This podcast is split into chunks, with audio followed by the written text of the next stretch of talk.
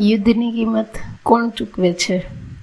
એક દિવસ યુદ્ધ સમાપ્ત થઈ જશે. નેતાઓ હાથ મિલાવશે અને એક વૃદ્ધા શહીદ થઈ ગયેલ દીકરાની રાહ જોશે. એક સ્ત્રી પોતાના પતિની રાહ, પાછા ફરવાની રાહ જોશે. બાળકો રાહ જોશે પોતાના બહાદુર પિતાની. મને નથી ખબર મારું વતન કોણે વેચ્યું, પણ મેં જોયું છે કે એની કિંમત કોણે ચૂકવી છે.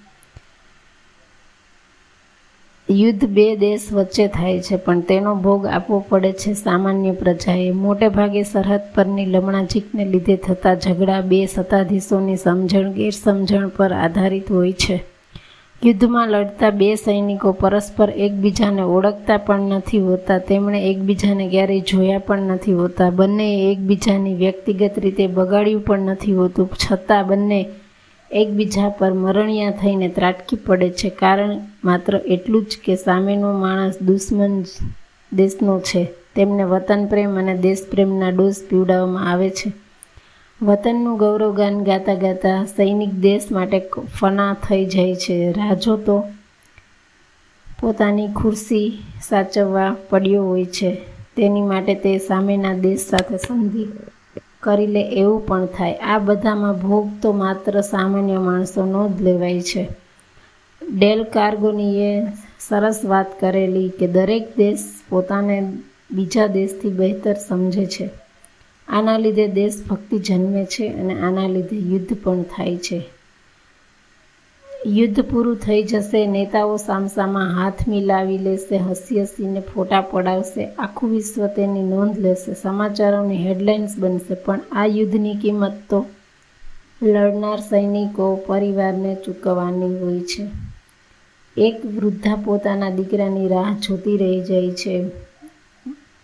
હોય છે કે મારો, મારી આખત રતન ઘરે પરત ક્યારે ફરશે? તેનો જીવ તાળવે ચોટેલો હોય છે કે મારો પુત્ર સલામત રીતે પાછો ક્યારે આવશે? અને પત્નીને ચિંતા હોય છે પોતાના કપાળેલા લાગેલા સિંદૂરની, પોતાના બાળકના નામ પાછળ લાગતા પિતાની.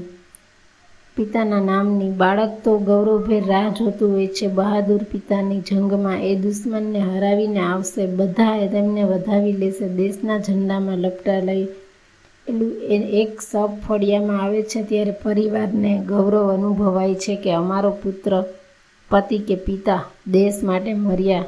પણ એ ગૌરવની પછેડી નીચે એક ચિત્કારનો આખો ડુંગર ગભરાયેલો, ધરબાયેલો હોય છે. એ કોઈ જાણતું નથી. એક મા દીકરા વિનાની થઈ જાય છે. એક પત્ની પતિ વિનાની અને બાળકો બાપ વિનાના યુદ્ધ હંમેશા વિનાશ નોતરે છે. જગતે બબ્બે વિનાશકારી વિશ્વ યુદ્ધ જોયા છે. છતાં આજે પણ અનેક અણુબોમ્બ બને છે, મિસાઇલ પરીક્ષણો થાય છે, અનેક શસ્ત્રો બને છે. દરેક દેશ યુદ્ધ માટે તૈયાર રહે છે. દરેક દેશને બીજા દેશનો ભય છે.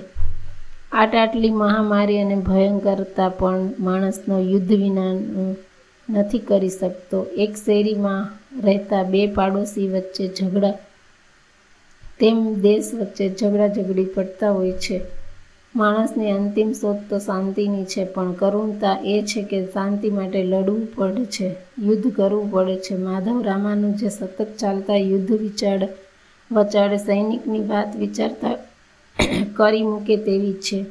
એક ક્ષણ જો યુદ્ધ અટકાવી શકો, ટેન્ક પર માથું મૂકી ઊંધી લઉં ઊંઘી લઉં યુદ્ધની વાતને પ્રેમ સાથે સાંકળીને મહેમૂદ મહેમૂદ દરવેશે લખેલી કવિતા સીધી હૃદયમાં ઉતરી જાય તેવી છે. તેમની આ અદ્ભુત કવિતાનું લોગઆઉટ કરીએ.